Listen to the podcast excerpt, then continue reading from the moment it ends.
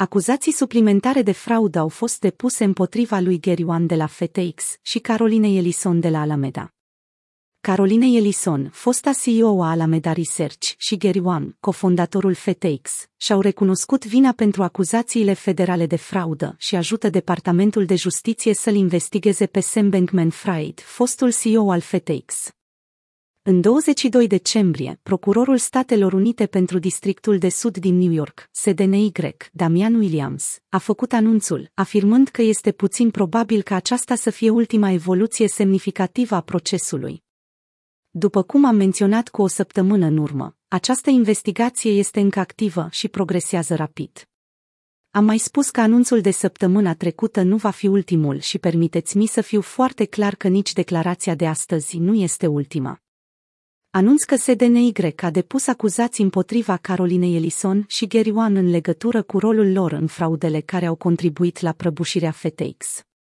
Atât doamna Ellison, cât și domnul One au pledat vinovați de aceste acuzații și ambii cooperează cu SDNY, a adăugat el. Williams a emis, de asemenea, un avertisment puternic pentru oricine s-ar fi implicat într-o conduită greșită la FTX sau Alameda în declarație. Acum este momentul să trecem înainte. Ne mișcăm repede, iar răbdarea noastră nu este veșnică. Cu toate acestea, având în vedere că Elison ar fi fost văzută pe 5 decembrie la o cafenea, nu departe de birourile procurorului american și ale FBI-ului din New York, unii ar putea să nu fie surprinși de pledoaria ei de vinovăție și de cooperarea cu SDNY. Gert de la FTX și Elison de la Alameda se confruntă cu acuzații suplimentare de fraudă. Caroline Ellison, precum și Gary Wan au fost acuzați de noi fraude de către Comisia pentru Burse și Valori Mobiliare, SEC din Statele Unite și Comisia pentru Comisia de Tranzacționare a Mărfurilor Futures, CFTC.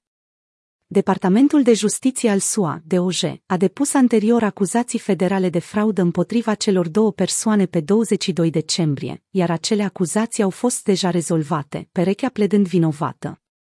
Prin urmare, SEC și CFTC au depus acum noi acuzații în urma acestei acțiuni.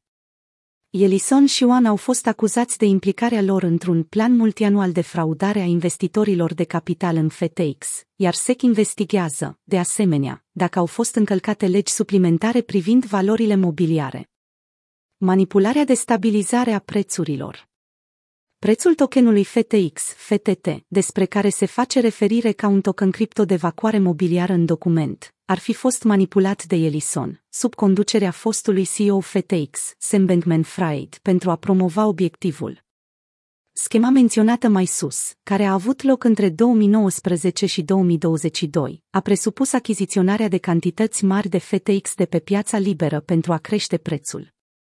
În ceea ce privește acuzațiile CFTC, pe 13 decembrie s-au făcut modificări petiției sale de fraudă, care i-au identificat pe Ellison și Oan ca inculpați alături de Samuel Bankman-Fried, FTX Trading și Alameda Research.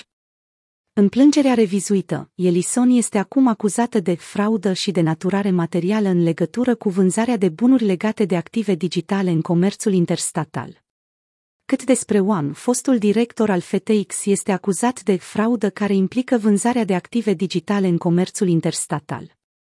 În ceea ce privește acțiunile care au determinat acuzațiile, atât SEC cât și CFTC susțin că One a scris cod software pentru FTX, care a permis Alameda să redirecționeze fondurile clienților de la FTX, ceea ce i-a permis lui Ellison să sifoneze acele fonduri pentru activitățile de tranzacționare ale Alameda.